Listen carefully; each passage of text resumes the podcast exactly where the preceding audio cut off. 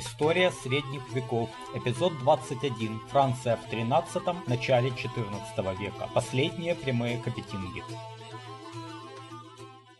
Добрый день, я Валентин Хохлов, и мы продолжаем цикл передач об истории средних веков.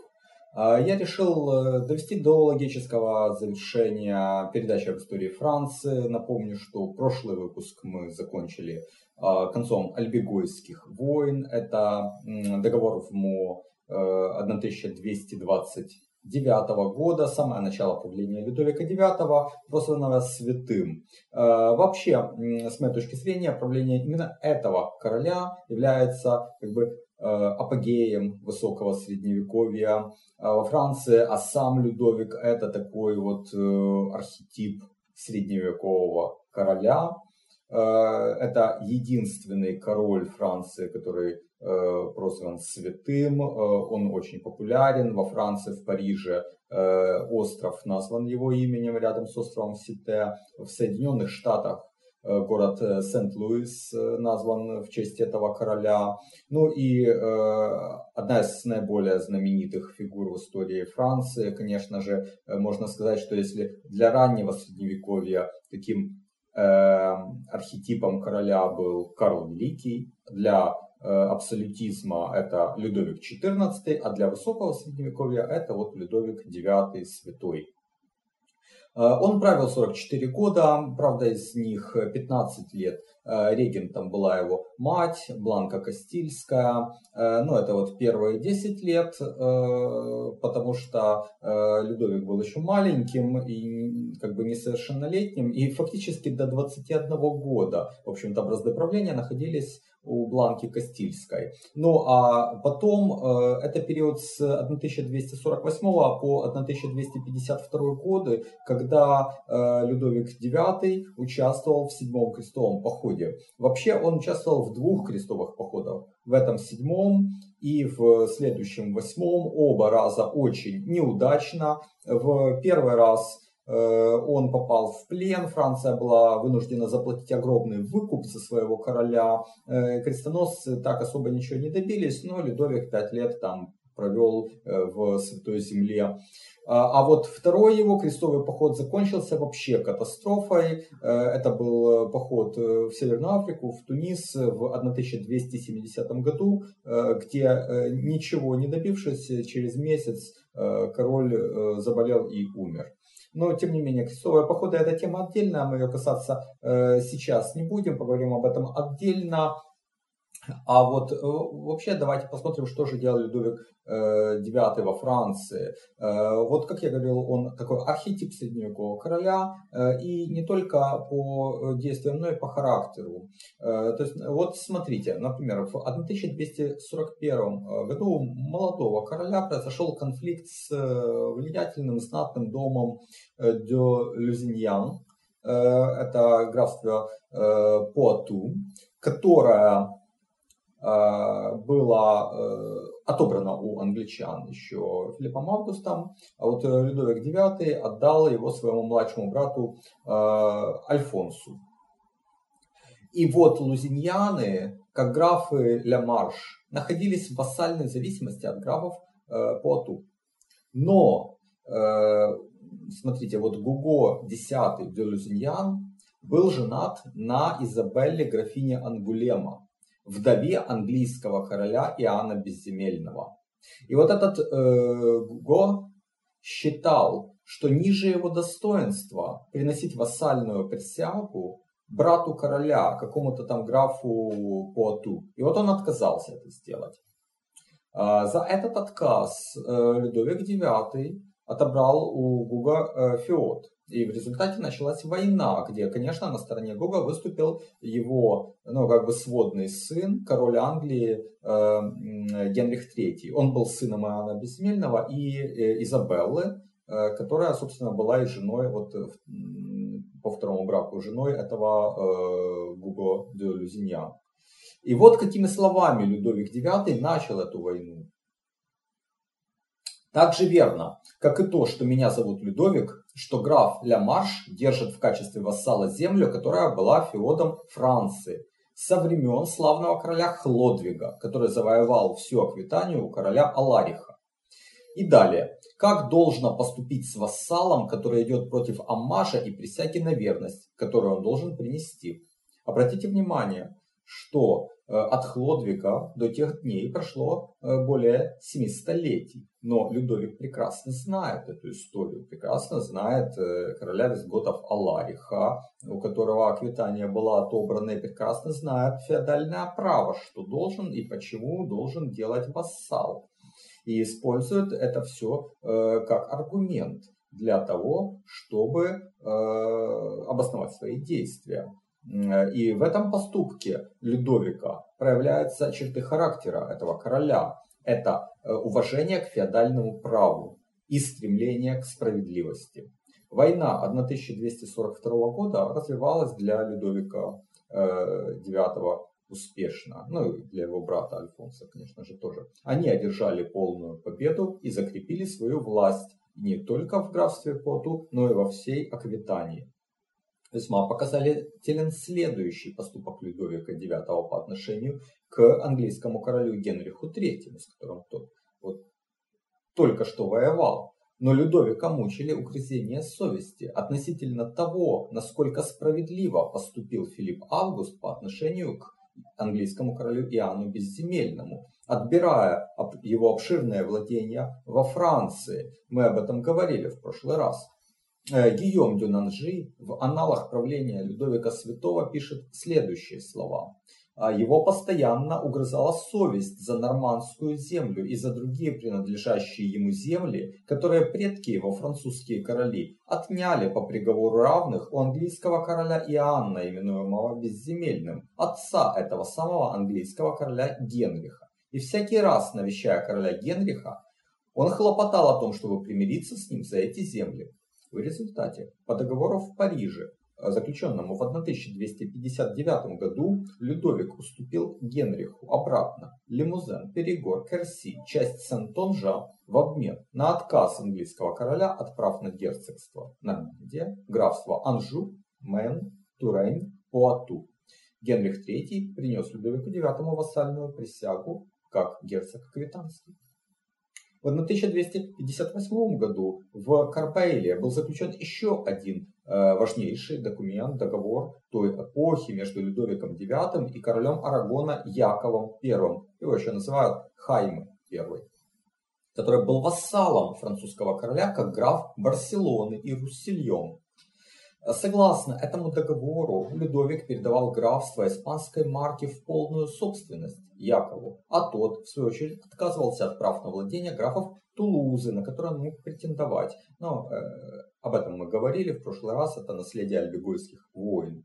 Также Яков передал э, все права на обширное графство Прованс, которое в ту пору входило в королевство Арелат в составе Священной Римской империи своей двоюродной племяннице Маргарите, которая была женой Людовика IX.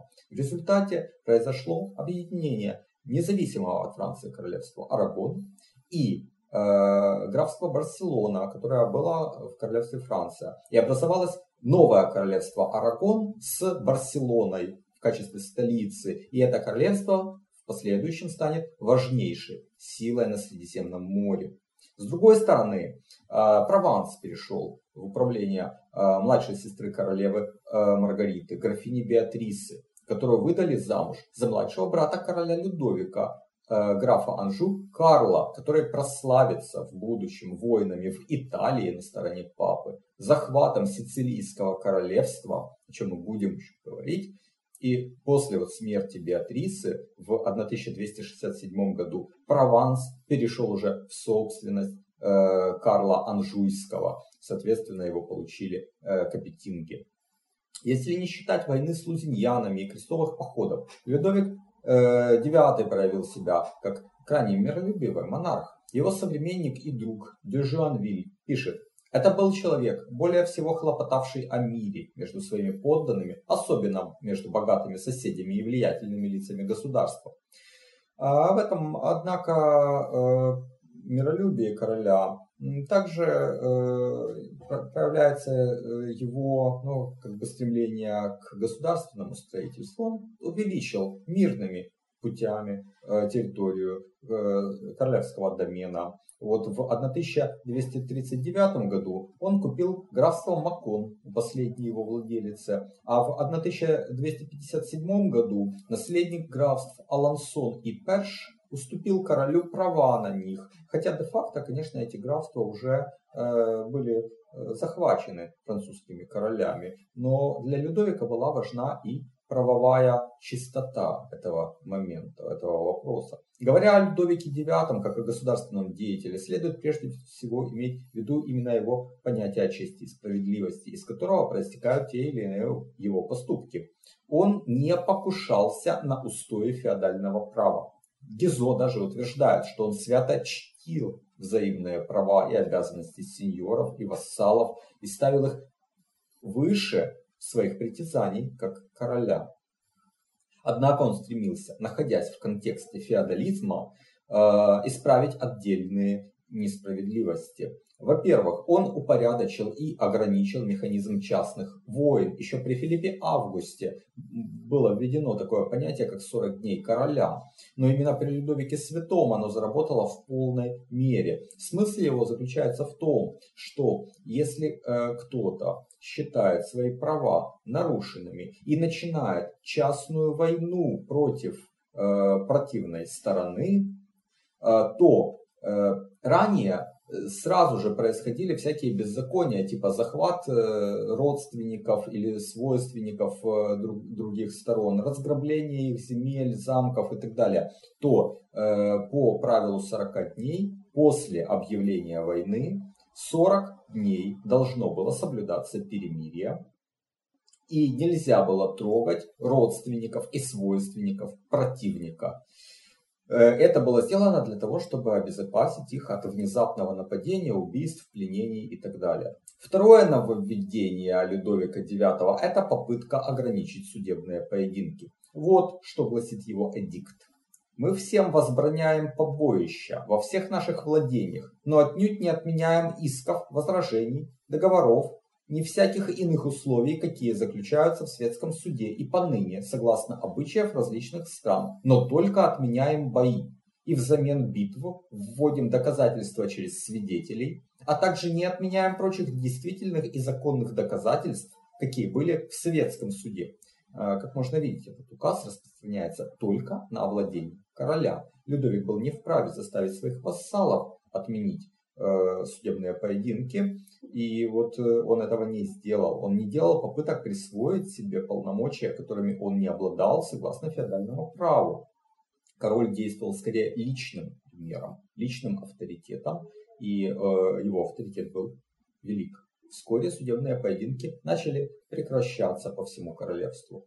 Рост авторитета королевской власти позволил Людовику также ввести или существенно расширить сферу компетенции королевского суда и апелляции. А под королевским имеется в виду суд, который вершили его чиновники, то есть бали, а, а также парламенты. Это специальные такие судебные коллегии. А, хотя король не имел формального влияния на феодальные суды, то есть суды, которые вершили э, его вассалы, но через введение механизма апелляции он существенно ограничил э, их э, сферу компетенции. Почему? Потому что феодальные суды вершили правосудие, выносили приговоры, но не согласные с ним могли апеллировать к королевскому суду, и королевский суд был, э, скажем так, решающей инстанцией. Э, таким образом э, Людовик подчинил всю судебную систему де-факто себе и своим чиновникам. А, интересно взаимоотношения короля и церкви. Историки XIX века, в том числе Гизо, считали, что Людовиком IX была издана так называемая прагматическая санкция 1268 года, которая устанавливала независимость французской церкви как от короля, так и от папы римского. Но хотя современные историки склоняются к тому, что это все-таки документ является последующей подделкой. А, но вот современник короля Жуанвиль писал, что когда епископ Ассера Ги попросил короля приказать своим палии следить за исполнением решений церковных судов, Людовик ответил, хорошо, но тогда дайте моим палии возможность убедиться в справедливости приговора. Епископы, посоветовавшись, отвечали, что нет, они вершат суд в церковных делах, и светская власть не вправе вмешиваться в их приговоры. А Людовик сказал, ну раз так, тогда я не могу своим вали приказать, чтобы они выносили приговоры, справедливость которых нам не понятна. И вот так, Такова была позиция. Вы не зависите от светской власти, светская власть не зависит и не отвечает за ваши решения. А что касается автономии французских епископов от Рима, то мы видим, что никогда в истории Франции э, папа не имел такого влияния на французскую церковь, как он имел на немецкую и вообще на э, церковь в пределах Священной Римской империи. И никогда не было конфликтов э, между папой и королем, как вот э, были между папой и императором, когда на стороне папы выступали светские или духовные князья против своего монарха. И в этом кардинальное отличие Франции от Священной Римской империи, а, где, э, в которой, в империи имеется в виду, эти конфликты подкосили власть императора и способствовали тому, что эта империя ну, как бы не выдержала проверку временем. А, наконец, в правлении Людовика IX было реформировано управление городом Парижем и формализованы взаимоотношения городских цехов, то есть корпораций ремесленников.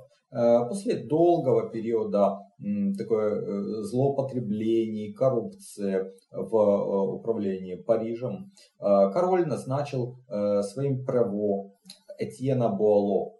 И этот человек стал основным автором книги «Ремесел Парижа», в которой регламентирована деятельность цехов, установлены пошлины, сборы, определены э, привилегии светских и церковных магнатов. Э, Гизо пишет, что при составлении этой книги Буало опирался на существующие цеховые обычаи и практики. Ну и, наконец, правление Людовика IX в, первое, э, в полной мере расцвела готическая архитектура. Этот период в ее развитии называют лучистой готикой, по-французски «районан», Э, в 1242-1248 годах э, был сооружен шедевр этой э, готической архитектуры Сен-Шапель, капелла Королевского дворца на острове Сите. Помимо своей роли дворцовой капеллы, она служила реликварием, то есть местом для хранения святых реликвий, которые Людовик IX приобрел в разное время, а главными из них были терновый венец Спасителя, копье Лангина и частицы креста Господня. В 1270 году, как я уже говорил, Людовик IX отправился в свой второй крестовый поход в Тунис. Э, и это была катастрофа. Э, в лагере крестоносцев, вот они высадились в конце июля на побережье Африки, э, разразилась эпидемия дизентерии, и 25 августа того же года Людовик Девятый от этой болезни скончался. Ему наследовал сын Филипп III, прозванный Смелым. Из того похода в Париж он привез пять гробов. Своего отца Людовика, своего брата Жана Тристана, графа Дювалуа и Деневе, своего шурина короля Тибона Варского, своей жены Изабеллы Арагонской и маленького сына Роберта. А в отличие от всех прочих капетингов, о которых мы говорили, правление Филиппа III было относительно коротким, оно продолжалось 15 лет, э, нельзя его назвать особо примечательным. Он сам не был ни злым, ни жадным, ни деспотичным, э, но показал себя правителем слабым и безграмотным, опирался на плохих э, советников, и в частности своего бродобрея Пьера Дюля Броссе. Ну, не особенно удачными были внешние предприятия короля. Он воевал на юге Франции против Ружера Бернара, графа Дюфуа в 1272 году. Потом он выступил уже под конец своей жизни в 1285 году против короля Арагона Петра III. Дело в том, что э, дядя короля Карл Анжуйский, вот тот самый, о котором я говорил в начале выпуска, он выступил на стороне папы против императоров династии Гогенштауфенов победил в Италии последнего Гугенштауфена, казнил и заполучил корону Сицилии. Э, но его жестокое правление там окончилось драматично. В 1282 году сицилийцы взбунтовались, перерезали всех французов и пригласили э, в качестве короля на остров э, Петра третьего короля Арагона, которым был близ, э, который был близким родственником Гугенштауфенов. Ну и с тех пор Арагон получил, собственно, Сицилию. А, а Филипп III, конечно же, поддержал своего дядю Карла Анжуйского. И вот он выступил в поход против Петра III в конце лета 1285 года, но в лагере французов разразилась эпидемия дизентерии, от которой король умер 5 октября 1285 года. И на трон Франции вступил Людовик Э, на тот момент 17-летний юноша, э, за внешность прозванный красивым, и Гизо пишет, что его можно было бы поставить в один ряд с великими королями Франции, э, Людовиком Толстым, Филиппом Августом, Людовиком Святым, ну, если бы не те средства, которыми Филипп красиво добивался своих целей. В отличие от своего деда Людовика Святого, который был порядочным и справедливым, Филипп Красивый был вероломным и расчетливым, жестким и деспотичным. За такой характер его еще прозвали «железным королем». А первым шагом его было э, завершение неудачной войны с Арагоном, на которой умер его отец, он сделал сильный ход. Он женился на королеве Навары, Жанне, из дома Блуа. Э, вот. Она также была графиней Шампани, насколько вы помните.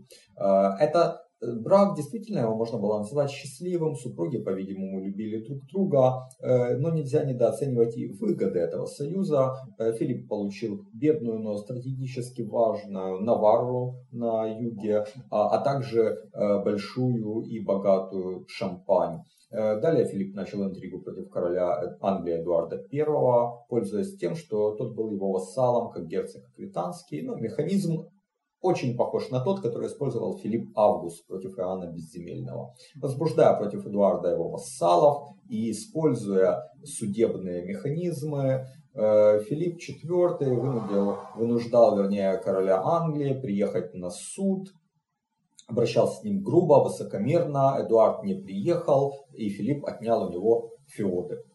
В ходе переговоров стороны договорились, что Эдуард в знак покорности отдаст свои феоды Филиппу, а Филипп через некоторое время вернет их э, Эдуарду. Но Филипп обманул а, английского короля и ничего ему не передал, а, а напротив, он заключил секретный союз с королем Шотландии для того, чтобы тот тревожил север Англии и не давал Эдуарду возможности э, воевать в Аквитании за возврат своих земель.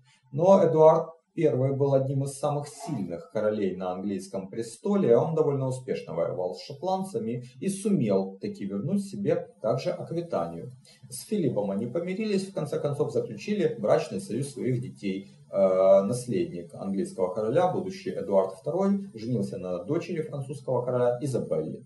А во второй половине своего правления Филипп красиво воевал во Фландрии, причем сначала в 1302 году его армия потерпела позорное поражение в битве при Куртре. Ее еще называют битвой золотых шпор, потому что там было действительно блистательное французское войско под началом Рупера Д'Артуа, близкого родственника короля. И оно было разбито кем? Бюргерами, горожанами, городским ополчением. И в той битве погибли ну, сам Робер Д'Артуа, канцлер Франции, коннетабль, два маршала Франции и несколько видных графов. Но Филипп взял реванш уже через два года, когда он э, покорил Фландрию э, и присоединил ко Франции такие города, как Лиль, Дуэ и Бетюн. В своей внутренней политике Филипп IV опирался на касту легистов или профессиональных юристов, которые помогали ему в его интригах и манипуляциях. И два наиболее видных легиста – это рыцарь Гийом де и совсем незнатный Ангеран де Мариньи.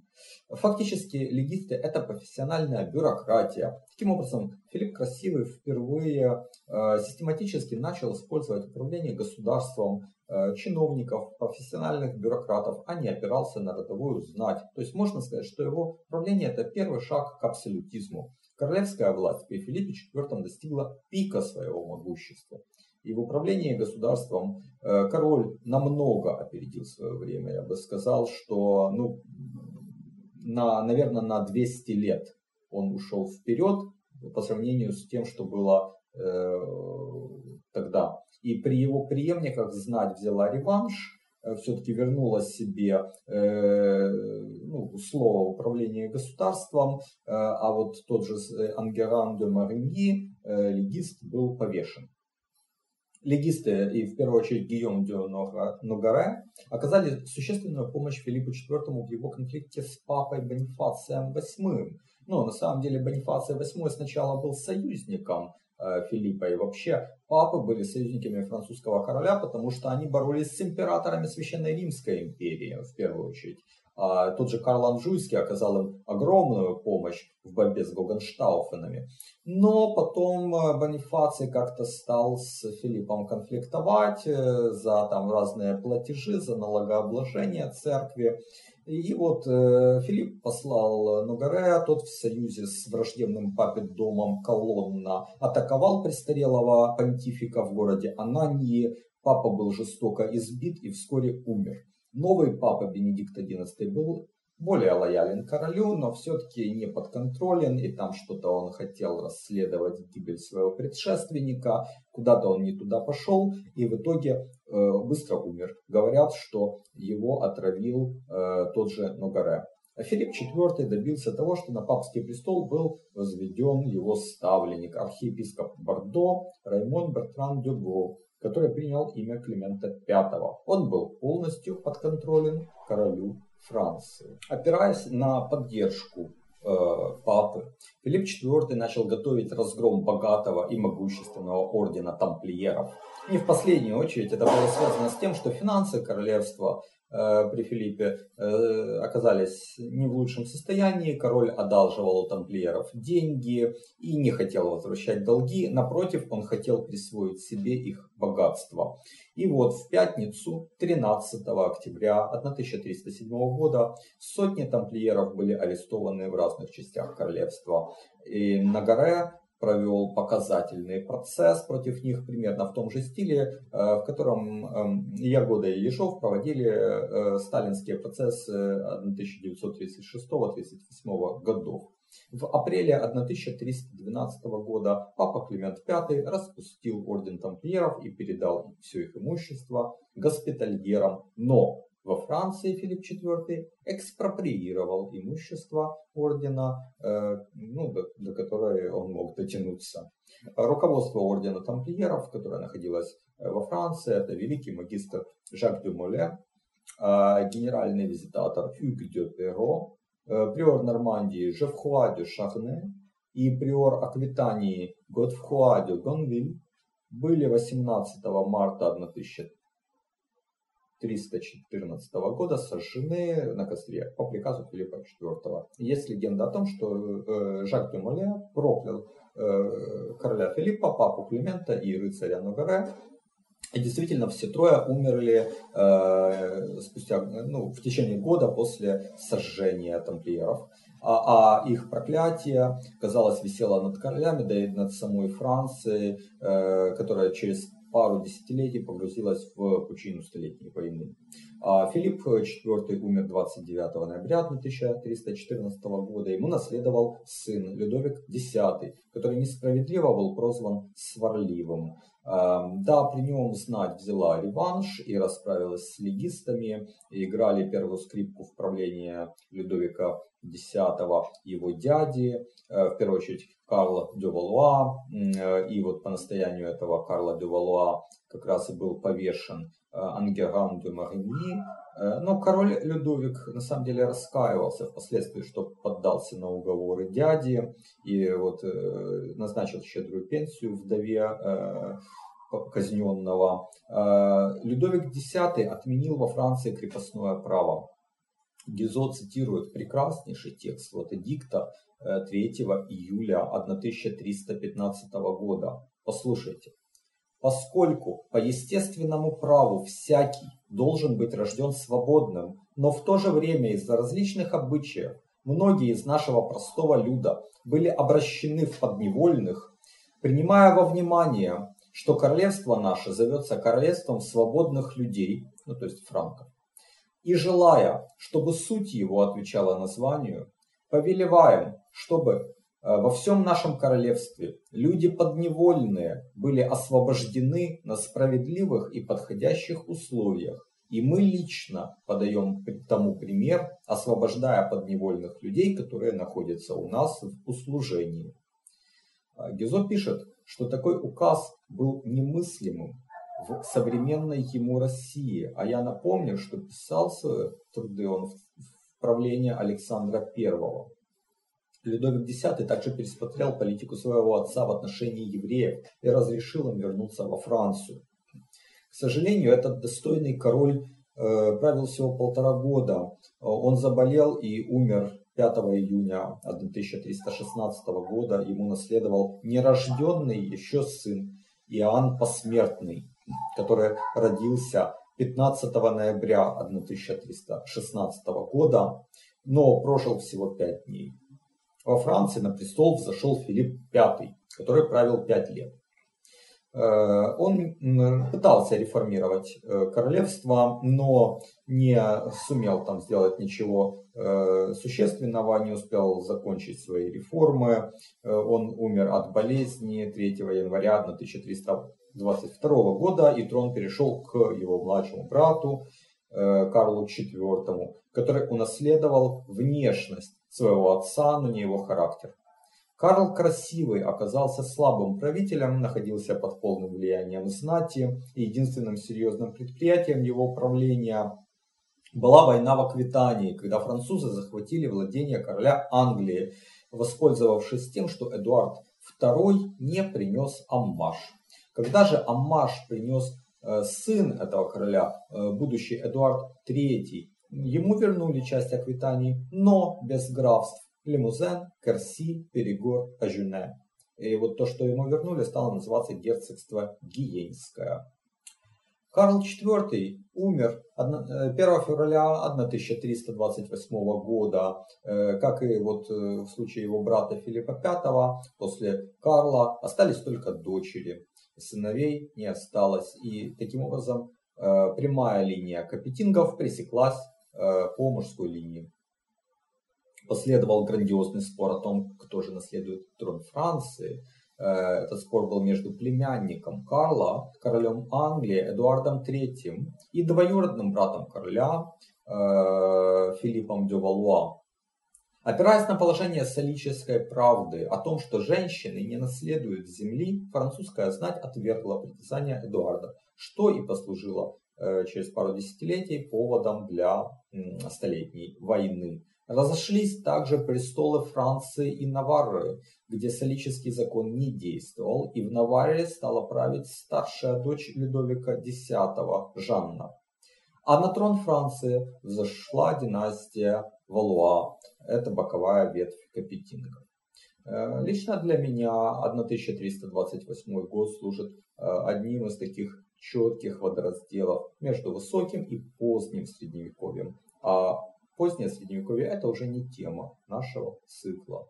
Э, мы с вами посмотрели на те события и тенденции, которые э, проходили в истории Франции в течение 850 лет э, с 476 по 1328 годы забежали на самом деле довольно сильно вперед по сравнению с другими частями бывшей империи Карла Великого. И вот э, в следующем выпуске мы поговорим о том, что происходило в Священной Римской империи в правлении Солической династии в конце XI, начале XII века. И я благодарю вас за внимание, до свидания и до новых встреч.